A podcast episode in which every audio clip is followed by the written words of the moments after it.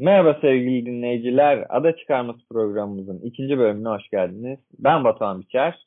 Ben Atar Rıza Çiçek. 20 takımlı Premier Lig'in en gollü haftasını geride bıraktık. Toplamda 44 gol oldu. Bunda önceki rekor 43'tü. Ee, öncelikle Chelsea-Liverpool müsabakasıyla başlıyoruz. 2-0'lık bir Liverpool galibiyeti. Kepa'nın inanılmaz hatası karşısında Alisson'un penaltı kurtardığı bir maç. 45. dakikada Chelsea'nin gördüğü kırmızı kart. Liverpool'un genel olarak oyun üstünlüğünü ele aldığını söyleyebiliriz. Evet, ikinci yarıda özellikle Thiago'nun girmesiyle, rakibin Donkşi kalmasıyla oyun üstünlüğünü ele aldı. İlk yarı için aynı şeyi pek söyleyemiyoruz. İlk yarı daha ortada bir maçtı. Chelsea iyi kapandı. Hatta kırmızıyı gören Christensen belki de Chelsea adına maçın en iyisiydi o dakikaya kadar.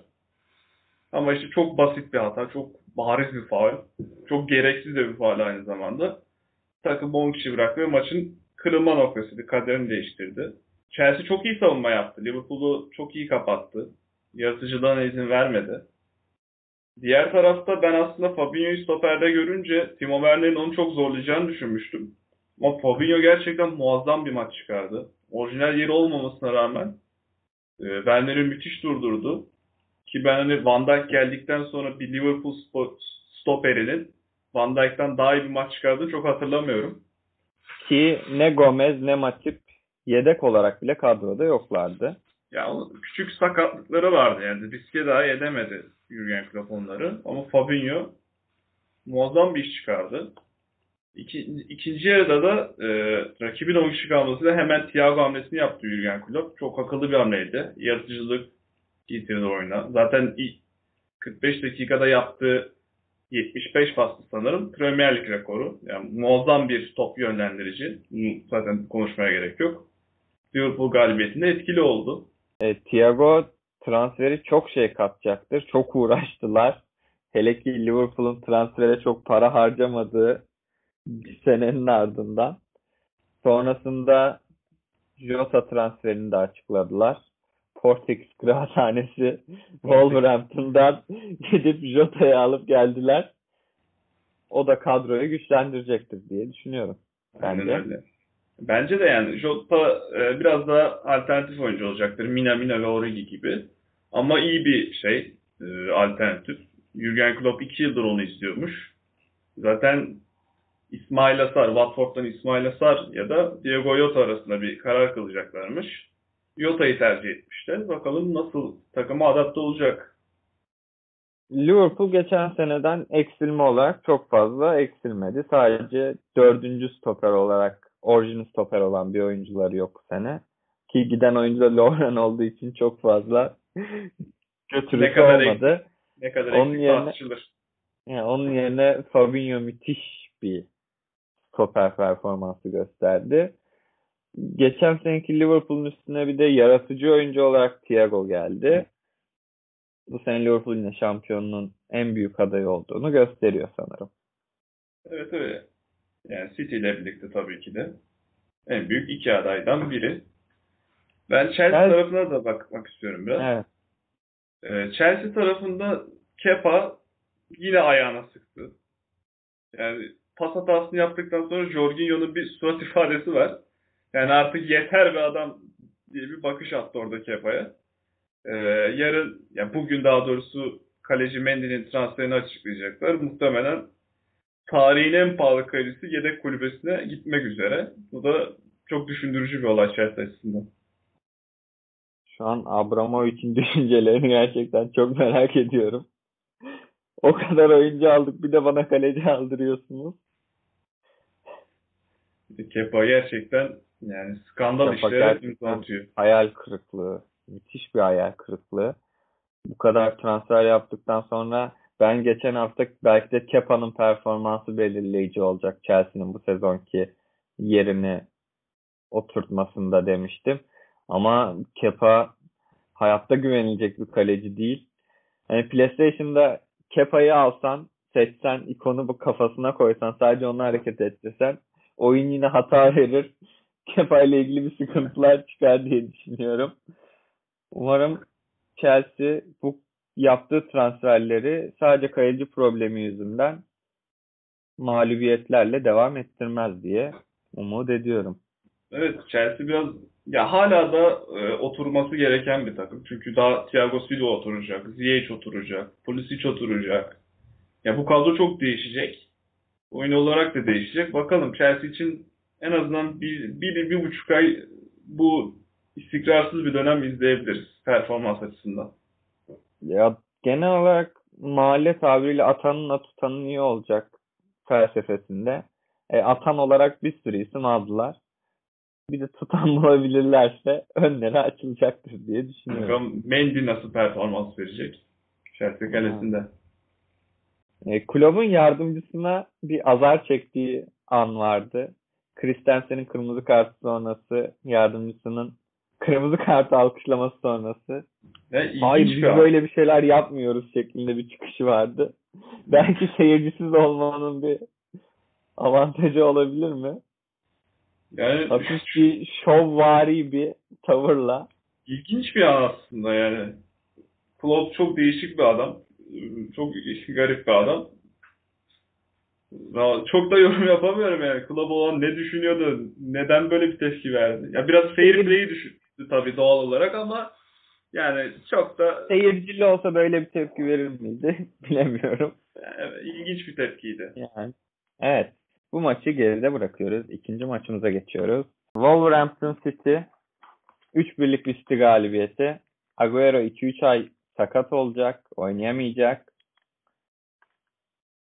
Evet City'nin eksikleri çok da aslında bu maçtan önce. Agüero yok. Ee, Bernardo Silva sakat. Aymeric Laporte hala sakat. Ee, bunun üstüne İlkay Gündoğan'ın maç öncesi Covid testi pozitif çıktı. Geçen hafta da konuşmuştuk. Bu Covid bu ligi etkileyecek, ligleri etkileyecekti. İlkay'ın testi pozitif çıktı. Aynı Evet. zamanda West Ham United'ın e, teknik patronu David Moyes ve iki oyuncusu da pozitif çıktı. Yani Covid vakalarından oynayamayan oyuncuları göreceğiz. Bunun Yani. dışında e, eksik olsa da City City'ydi. Foden'ı sağa attı. Yeni transfer Nathan Ake stoperdeydi. Fernandinho Rodri'nin yanına geçti. E, tutup başlasalar da penaltıyla kilidi açmayı başardılar. De Bruyne penaltıyı gole çevirdi. Hemen ardından ikinci golü buldular. İlk yarıyı çok iyi götürdüler. İkinci yarıda Wolverhampton biraz daha hücum düşündü. Adama Traore daha fazla ileriye gitmeye başladı. Ve e, 50-60 arasında net 4 gol pozisyonu buldular. Yani 2-0 önde olan City o 10 dakikalık periyotta 4-2 geriye düşebilirdi. Podence 2 tane net kaçırdı. Bir tane Jimenez net kaçırdı. Bir tane Neves'in istediği gibi vuramadığı pozisyon var. E, o anda golleri bulamayınca Wolves çok kırıldı. Oyun tekrar Rolanti'ye döndü. O sırada Jimenez yine sahneye çıkmayı başardı. Biraz geç oldu. Ama golü buldu. E, son dakikada da Jesus e, şansını da yardımıyla çarpan topta maçın skorunu belirledi. Evet yani Wolverhampton benim beklediğimde en azından daha fazla pozisyon buldu. Her ne kadar değerlendirememiş olsa da City'nin e, transfer anlamında çok yüklü miktarlarda paralar harcadığını düşündüğümüzde bu sene öyle bir yaz geçirmediler. Yaz transfer sezonu. Hele ki giden oyunculara baktığımızda David Silva ayrılığı vardı. E, Sane ayrılığı vardı. Bayern Münih'e gitti. Defansif olarak güçlendiler ama oyun olarak değişmesi gerekiyor sanırım City'nin. Çünkü defansif aksiyonlarda çok çok belki bu sene sıkıntı çekebileceklerini düşünüyorum. Hele ki geçen sene Liverpool'un o kadar arkasında kalmış bir City var. Belki üstüne koyup gitmesi gereken transfer anlamında çok fazla bir şey beklemediğimiz Liverpool bile City'den daha fazla harcama yaptı şu anda. Bakalım bu sene şampiyonluğa kesinlikle adaylar. Bu kadro kalitesiyle her sene adaylar. Giden oyuncuları olsa dahi hala çok fazla rotasyonda kullanabilecekleri oyuncular var. Ama şampiyonluk olarak belki zorlanabilirler. Bu açığı oyun olarak kapatmaları gerekiyor. İzleyip göreceğiz ama çok fazla bir şey bekleyemiyorum ben City'den. Evet. Hele ki bu ikinci haftadan kesin karar vermek çok zor ama oturmuş kadro ama defansif aksiyonların bu kadar aksaması da hiç normal değil bence.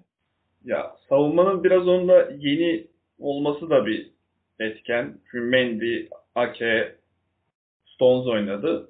Kyle Walker çok yeni bir dörtlü. Muhtemelen e, Laporte'un nasıl döneceği, ne zaman döneceği bunda etkili olacak. Laporte, Nathan Ake şeklinde olacaktır orta ikili. Mendy istikrarlı olacak mı sol tarafta? Bu bir sorun. Ya artık Guardiola'dan bir şampiyonluk daha ya da Şampiyonlar Ligi şampiyonluğuna oynayacak kadar keskin bir oyun tarzı görmemiz gerekiyor diye düşünüyorum. Yani ya bir de şöyle bir problem var. Hani Pep Guardiola ayrılsa yeni kimi getireceksin? Pep Guardiola yani bu. O ayarda biri yok. Yani yok derken sayılı Klopp var mesela. O da en büyük rakibinde. Yani biraz Ya hele e, ki bu kadar yıldızlar topluluğunu çalıştırmış bir hoca bulamayacaklar. Kesinlikle bu kadar kaliteli oyuncunun bir arada olduğu bir takım çok çok yok dünya üzerinde. Bu Kesinlikle. çalışmış hocalar da çok çok fazla yok. E onu düşündüğümüzde yerine gelecek hoca hem taktik anlamda belki sıkıntı çekecek hem alışma anlamında hem de dünya starı diyebileceğimiz oyuncularla çalışma anlamında da sıkıntı çekecek. O yüzden bizim övdüğümüz golcümüz Raul Jimenez yine golünü attı. Öyle ya da böyle. Gerçekten müthiş bir santrafor benim için. kesinlikle öyle. Biraz geç attı golü ama atmayı başardı yine. Evet evet. Adama Traore'nin açıklamaları vardı hafta içinde. İzlenecek bir takım olacak yine de kesinlikle Wolverhampton. Üçüncü müsabakamıza geçiyoruz. Manchester United Crystal Palace. 3-1'lik Crystal Palace galibiyeti var. Yani Zaha'nın e, iki golü var. Zaha evet. Zaha yükselişte. Geçen sezonki gol sayısını neredeyse iki haftada yakaladı. Palace çok doğru bir oyun oynadı. Ee, United'ı iyi kitledi. Kontra ataklara iyi çıktı. Sonucu almayı başardı. United tarafında ise e, Avrupa'dan gelen bir yorgunluk var belli ki. Sezonu geç kapattılar. Yani gel bir hafta geç açtılar ama yine de bir etkiliyor takımı. Çünkü sezonu bitirdiğimizde bıraktığımız United'da yeni açtığımız United arasında dağlar kadar fark var şu an oyun olarak. Ee, bunda birkaç etkili şey var. Mesela Bruno Fernandes çok etkili olamadı. Ya geçen seneki yükselişin en büyük mimarıydı. Pogba e, sanki o kayıp döneminden bir performans gösterdi. Ya bu maçın kaybedilmesi ana aktörlerden biri değildi ama çok basit top kayıpları yaptı. Onun dışında Greenwood'un milli takımda Foden'le birlikte yaşadığı malum olaydan sonra bir kesik yemesi ilk yarıda. Evet. Biraz onu etkiledi. Yerine oynayan James iyi bir performans gösteremedi. Van Bissaka hazır değildi. Fosu Mensah yine sınıfta kaldı. Ee, sonucunda kötü oyun ve mağlubiyet geldi. İyi bir başlangıç değildi Manchester United için. Alex Ferguson'dan sonra beli doğrulmayan bir United. Her ne kadar transfere çok para harcamıyor gibi görünse de orta saha revizyonu olarak hele neredeyse her sene bir revizyona giden Manchester United. Yine de skorun sonucun gelmediği bir Manchester United var. Defans olarak Maguire'ını o kadar para verdikten sonra hala yanında bence United kalitesinde oynayabilecek stoper bulamıyorlar. E, Lindelöf aksıyor. Yerine oynayabilecek oyuncu olarak Eric Bailey var. Ne kadar katkı veriyor? Yaklaşık geçen 3-4 sezondur çok bir şey göremedik. Bir stopere ihtiyaçları var kesinlikle Maguire'ın yanında. E, Luke Shaw bir türlü olmadı. İstenilen seviyeye çıkamadı. Belki bir de sol bek ihtiyaçları var. Ya, Al- Alex Telles transferi konuşuluyor. Bakalım yani o da bitecek mi? Asla bitmeyen Alex Telles transferi. Alex United için konuşuluyor. her yaz bir takıma transfer olup Galatasaray'a yüzde olarak satıştan kar getirecek gibi görünüyor ama Galatasaray o parayı getirmemek için sanki transfer olmuyor gibi. Kariyerini Porto, Porto'da tamamlayabilir. Porto efsanesi olarak emekli olacak gibi görünüyor Alex Telles. Bu transfer olursa kesinlikle katkı vereceğini düşünüyorum Alex Telles'in. Bence de. Çok fazla gelişti. E, Avrupa tecrübesi var Porto'yla. Bir türlü bir çözüm bulmaları gerekiyor artık. Ki İngiltere Ligi'ne çok yabancılık çekeceğini düşünmüyorum. Katılıyorum. Yani Alex Telles'in de geldiğini varsayarsak bence United'ın bir eksiği stoper olacak. Onun dışında e, Van de Beek takıma adapte olunca kadroya yerleşecektir zaten. Van Bissaka dönecek. Ama United'ın per, bu sezonki performansı ekleyecek en önemli şeylerden biri bence David De Gea. Yani nasıl bir performans verecek? Bence üçüncü golü çıkartabilirdi yani. Hani penaltıya yapacak bir şey yoktu ikinci golde. İlk golde de çok bir hatası yoktu ama üçüncü golü çıkartabilirdi. Arkasında bekleyen bir Dean Anderson var bu sefer. Kalenin çok büyük bir adayı. Belki bu onu motive eder. Daha iyi bir performans verir bu sezon. United'in kaderini bence o belirleyecek. Hem kendi kaderini belirleyecek hem de United'in kaderini belirleyecek bu sezon. Yani arkasında tehdit eden bir kaleci var. Geçen seneki Sheffield'ın e, rüya olarak belki de adlandırabileceğiniz performansında en etkili faktörlerden biriydi Dean Anderson. E, bu sene De Dehan artık tamam iyi bir performans sergiliyordu United için ama United geçtiğimiz 3-4 senedir şampiyonluğa aday bir oyun oynamadığını düşündüğümüzde orta sıra bir kaleci olarak yani çok fazla göze çarpmıyordu belki yaptığı hatalar. Ama bu sene artık arkasında bekleyen kaleci olduğu için daha fazla dikkat etmesi gerekiyor. Ekstra bir şeyler sunması gerekiyor en azından. Yani kesinlikle o çıkış yaptığı, o herkesi kendine hayran bıraktığı dönemi artık o döneme dönmese bile onun bir tık altına dönmesi lazım. E artık kadrosu, kadrodaki yeri o kadar garanti değil. Kesinlikle. Yani yedeğe çekilebilir şu anda. Yani şu an yedeğe olur mu? çekilse kimse bir şey diyemez en azından yani. Evet neden yani. neden bu değişiklik yapıldı diye hiç kimse bir şey diyemez. Yine Anderson'ı denedim der. Ve böyle devam etmek istiyorum der. Kimse de bir şey diyemez yani. Sıradaki müsabakamıza geçiyorum. Başka bir yorumun yoksa. Yok devam edelim. Arsenal West Ham United 2-1'lik Arsenal galibiyeti. Arteta hocanın oturtmaya çalıştığı bir hızlı hücuma çıkmaya yönelik top oynayan bir Arsenal. Ama defansif aksiyonlarda o kadar sıkıntılı gördüm ki Arsenal'ı. Hele ki West Ham gibi çok kaliteli bir kadro diyemeyeceğimiz bir kadroya karşı genel olarak maçı izlediğimde Arsenal defansı hop oturup hop kaldırdı. 3-4-3 dizilimiyle çıktılar bir de sahaya. Yorumlarını alabilirim. E, Arsenal de son zamanlardaki formuna göre çok kötü bir maç çıkardı. Yani geçen haftaki işte Community Shield finalindeki FA Cup finalindeki takıma göre kötü bir performanstı. Ama şöyle bir farkı vardı bu kötü puan. Son yıllarda Arsenal kötü oynadığında puan kaybı garantiydi. Ama bu sefer bunu tersine çevirmeyi başardılar. Kötü oynayıp 3 puan alan bir Arsenal var. Bu son yıllarda çok gördüğümüz bir şey değildi Arsenal'da. Bu iyi bir şey. Ne kadar oyun iyi olmasa da. Ama yine sürpriz bir puan kaybı yaşamadılar. Enketiyak girdi 77'de. 85'te golü attı. Ki yani normal bir goldü. Oyun Evet. olarak çok çok iyi gittikleri bir dönemde gelmedi gol. Hatta kalelerinde tehlikeler görüyorlardı.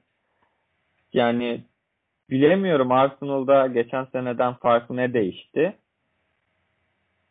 E, Willian'ın hücuma katkısı yatsınamaz seviyede. Ama hala geride taktik olarak belki de sıkıntıları var diyebiliriz ve bu sıkıntılardan sezon boyunca canları yanabilir. Evet biraz Rob Holding bunlar çok istikrarlı sezonlar geçirmediler. Ee, Gabriel biraz daha iyi o konuda ama hani biraz daha savunma hala kapalı kutu gibi duruyor. Onun dışında Willian'ın bu takıma adapte olması da biraz Nicola Pepe'nin artık gözden yavaş yavaş düşmeye başlaması e, Arsenal için çok da iyi bir durum değil yani. Sonuçta geçen sene çok yüksek miktar bonservis herif aldılar. Ama çok bekleneni alacaklar gibi durmuyor. Balon diye adlandırabilir miyiz? Bu aşamada belki zor ama Yani çok, evet biraz çok fazla katkı veremeyecek gibi duruyor. Hele Willian sonrası çok fazla forma da bulamayacak gibi duruyor. Tabii ki lig uzun bir maraton. Arsenal'da hücum anlamında ileride Pepe'ye ihtiyaç duyabilir. Çünkü Lacazette, Aubameyang, Willian üçlüsü elbet değişmeleri gerekecek. Ve Pepe'den gerekli desteği göremezse de sıkıntı çıkacaktır. West Ham yine çok iç açıcı değildi. Beklediğimden daha iyi olsa da belki e, hücum anlamında daha iyi geldi gözüme. Defansif olarak o kadar ne yaptığını bilmeyen bir West Ham vardı ki sahada. Çok sıkıntılıydı. Ama Yani- hücum anlamında da zorladılar en azından. Geçen hafta söylediğim gibi West Ham benim düşme adayım. Yani böyle fırsatları yakaladıkları zaman hücumda atmaları gereken. Bir puana bile muhtaçlar. Daha sezonun başında olsak bile. Bu fırsatları değerlendirip Arsenal gibi bir deplasmandan puan alamıyorsan sıkıntı. Bu puan kaybı kendi rakiplerinden birinden olmadığı için belki hedeflerinde yoktu Arsenal galibiyeti olabilir. Buradan Southampton Tottenham müsabakasına geçiyoruz. 5-2'lik Tottenham galibiyeti. Müthiş Son ve Kane resitali diyebiliriz. Sadece iki oyuncuyla neredeyse Tottenham maçı almayı bildi. Son 4 gol, Kane 4 asist, 1 gol. Ve yaptığı asistler de hani ezbere yapılmış asistler değil. Çok güzel paslar, çok akıllıca paslar. Sondan müthiş bitiricilik gösterdi. Tottenham galibiyet almayı bildi. Yani Harry Kane benim diyen 10 numaradan daha iyi paslar attı. Yani 9 numaranın böyle paslar atması, bu yaratıcılık olması muazzam bir şey. Yani kusursuz bir performanstı. Ki ilk yarıda Tottenham çok kötüydü. Yani ilk yarı berabere bitti 1-1 ama berbat bir oyun vardı. Southampton istediği gibi oynanıyordu oyun. Evet belki attıkları iki gol attılar ve offside'a düş. Offside'dan iptal oldu ama oyun kötüydü. To- Southampton maçı alma, alacak gibi duruyordu.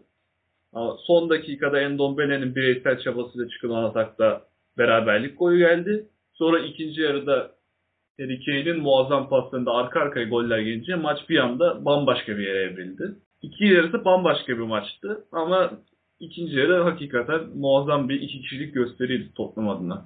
Genel olarak Kane'i daha çok hızlı kanatları kullanıp araya koşularla görüyorduk ama sanırım bu sene daha çok orta sahaya gelip daha çok Fenerbahçe'de Vedat Mur için yaptığı gibi belki hani söyleyebilirim Türkiye Ligi'ni takip eden seyirciler için.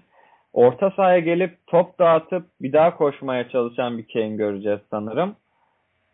Ee, Lucas Moura'nın yerine Bale'in geleceğini düşünürsek Kanada Evet, biraz ters ayaklı sahada düşünürse Kane'e bu oyununda çok fazla şey katacaktır. Eğer Evet. ki Tottenham'dan gittiği zamanki Bale olarak geri dönerse. Yani Bale nasıl döneceği çok önemli. Yani Bale son bir buçuk senedir futbol oynamak istemiyor gibi bir hali var yani. Futbolu bırakırsan her an golf oyuncusu olabilir. Yani böyle bir golf sevgisi inanılmaz.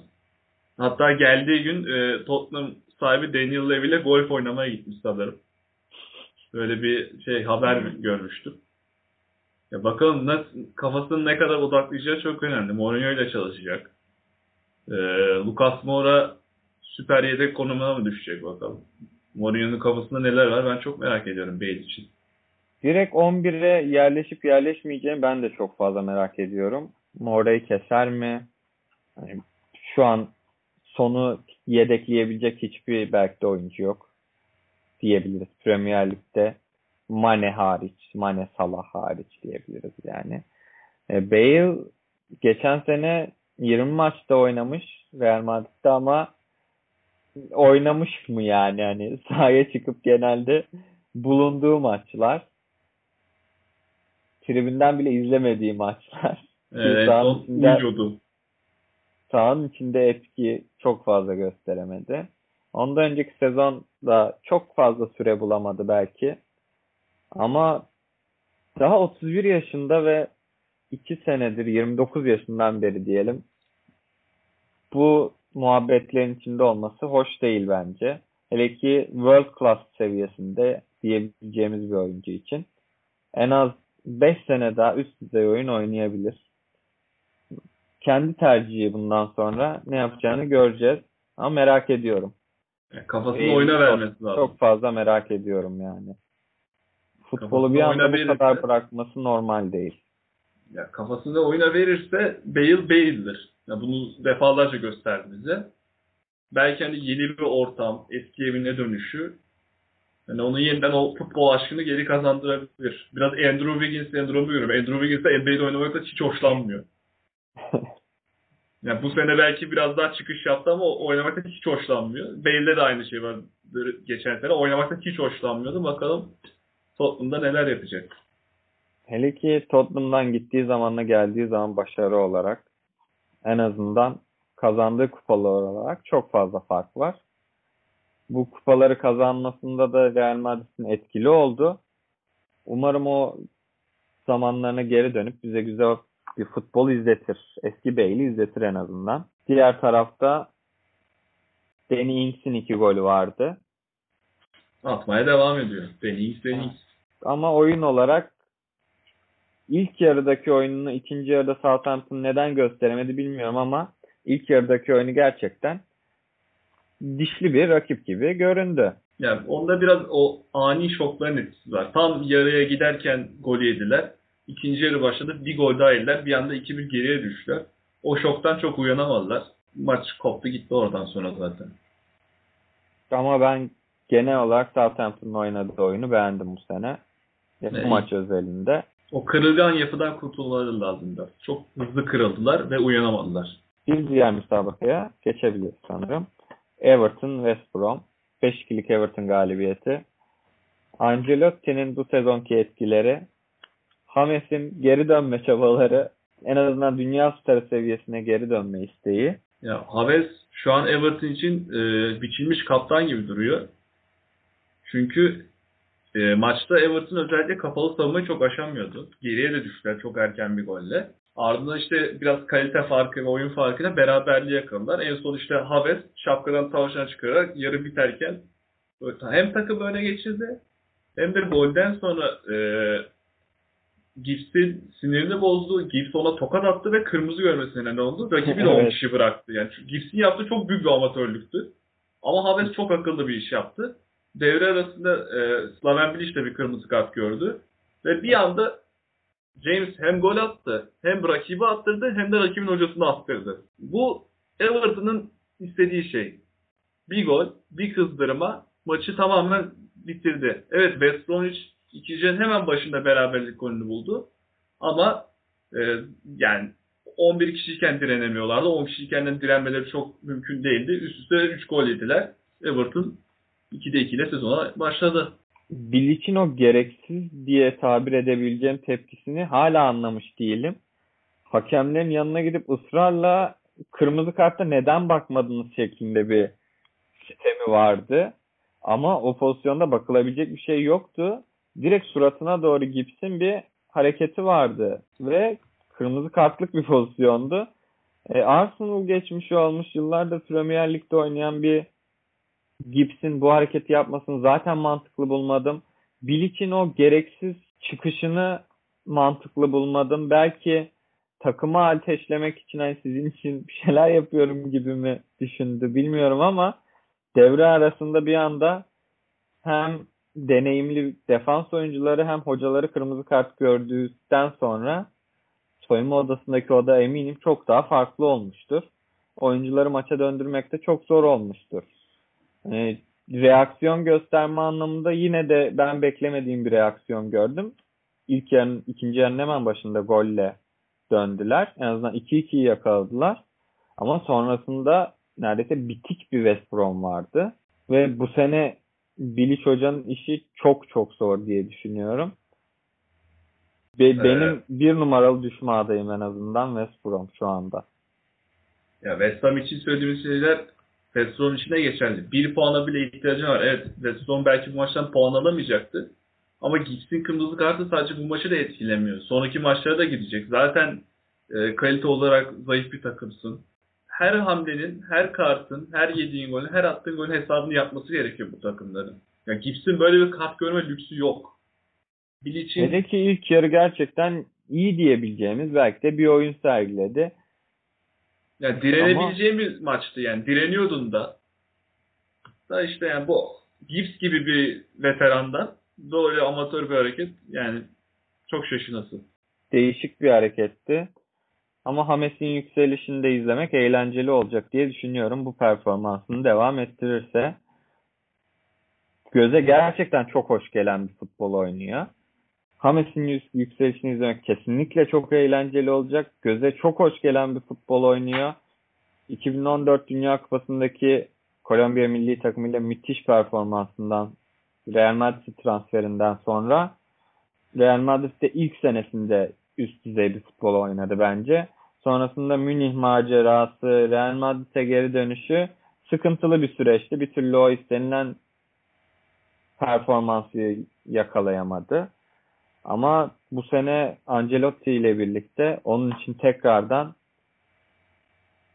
star olarak belki kendini gösterebilme şansı o piyasayı yakaladı diyebilirim. Ya Ancelotti ile oynamayı seviyor. Ancelotti de onu çalıştırmayı seviyor. Ya oyuncu sevdiği bir ortamda olunca otomatik performansı da atlıyor. O yüzden James için iyi bir seçim Everton. Hele besleyebileceği oyuncu olarak Calvert-Lewin bitirici. Ben tam olarak golcü ya da topçu olarak şu anda tabir edemesem de benim o lügatıma girmese de ama gerçekten bitirici en azından. Kale önünde ceza sahası içinde yakaladığı çoğu pozisyonu çok şık bir şekilde bitiriyor. Doğru yerde en azından oluyor ve e, gerek Hames'le gerek Richarlison'la beslediklerinde Kele bu hafta gördük 3 hat-trick yaptı. Gollerin devamı gelecektir yani. O zaman bir diğer müsabakaya geçebiliriz seninle. Leicester City Burnley 4-2'lik Leicester galibiyeti var. Cengiz maç günü maç öncesi imza attı. Değişik bir şekilde açıklayacaklarını düşündük. Undertaker kıyafetleriyle bir fotoğraf koydular. Ama ondan çok daha bağımsız. Üçüncü sınıf YouTube come to videoları gibi bir videoyla açıkladılar. Sadece istatistiklerinin ve maç içinden fotoğraflarının koyulduğu bir videoyla. Ama Leicester 2'de 2 ile kolay rakiplerle oynadı belki bir nebze ilk iki haftada. Ama yine de 2'de 2 ile devam ediyor. Yani Burnley'in durumu zaten malum. Tabii geçen hafta da onlar maça çıkamadılar. United oynamaları gerekiyordu. United e, sezonu geç kapattığı için oynamadılar. Onlar de açılış maçıydı. Biraz sert bir rakiple başladılar. Leicester iyi bir oyunla 4-2 skoru almayı başardı. E, James Justin iyi bir performans sergiledi. Genç oyuncu, genç bek. E, onun dışında Cengiz'in geldiği gün Harvey Barnes gol attı. Kanat rotasyonunda iyi bir rekabet olacağını sinyalini verdi en azından. Bakalım Leicester için sezon nasıl ilerleyecek. Ben beğeniyorum şu an Leicester'ı. Zaten avarajda da liderler. Bakalım. E, Cengiz hem sağ ayaklı hem sol ayaklı oyuna çok kolay adapte olabildiği için gerek Perez'e gerek Barnes'a kesinlikle bir yedekleme olarak forma rekabetine girecektir ama e, Roma'daki ilk geldiği zamanlar sakatlık öncesi dönemle sakatlıklar sonrası ve hocalarla anlaşamadığını ya da bir uyum yakalayamadığını düşünürsek e, Brandon Rodgers'la uyumu belki de onun için en etkili faktör olacak. E, geçen seneden farklı olarak bu sene ne görebiliriz onu düşünüyorum. Çok fazla olumlu olarak bir şey bulamıyorum en azından ben kendi adıma. Burnley tarafında çok fazla söylenebilecek bir şey yok. Gerçekten Ya.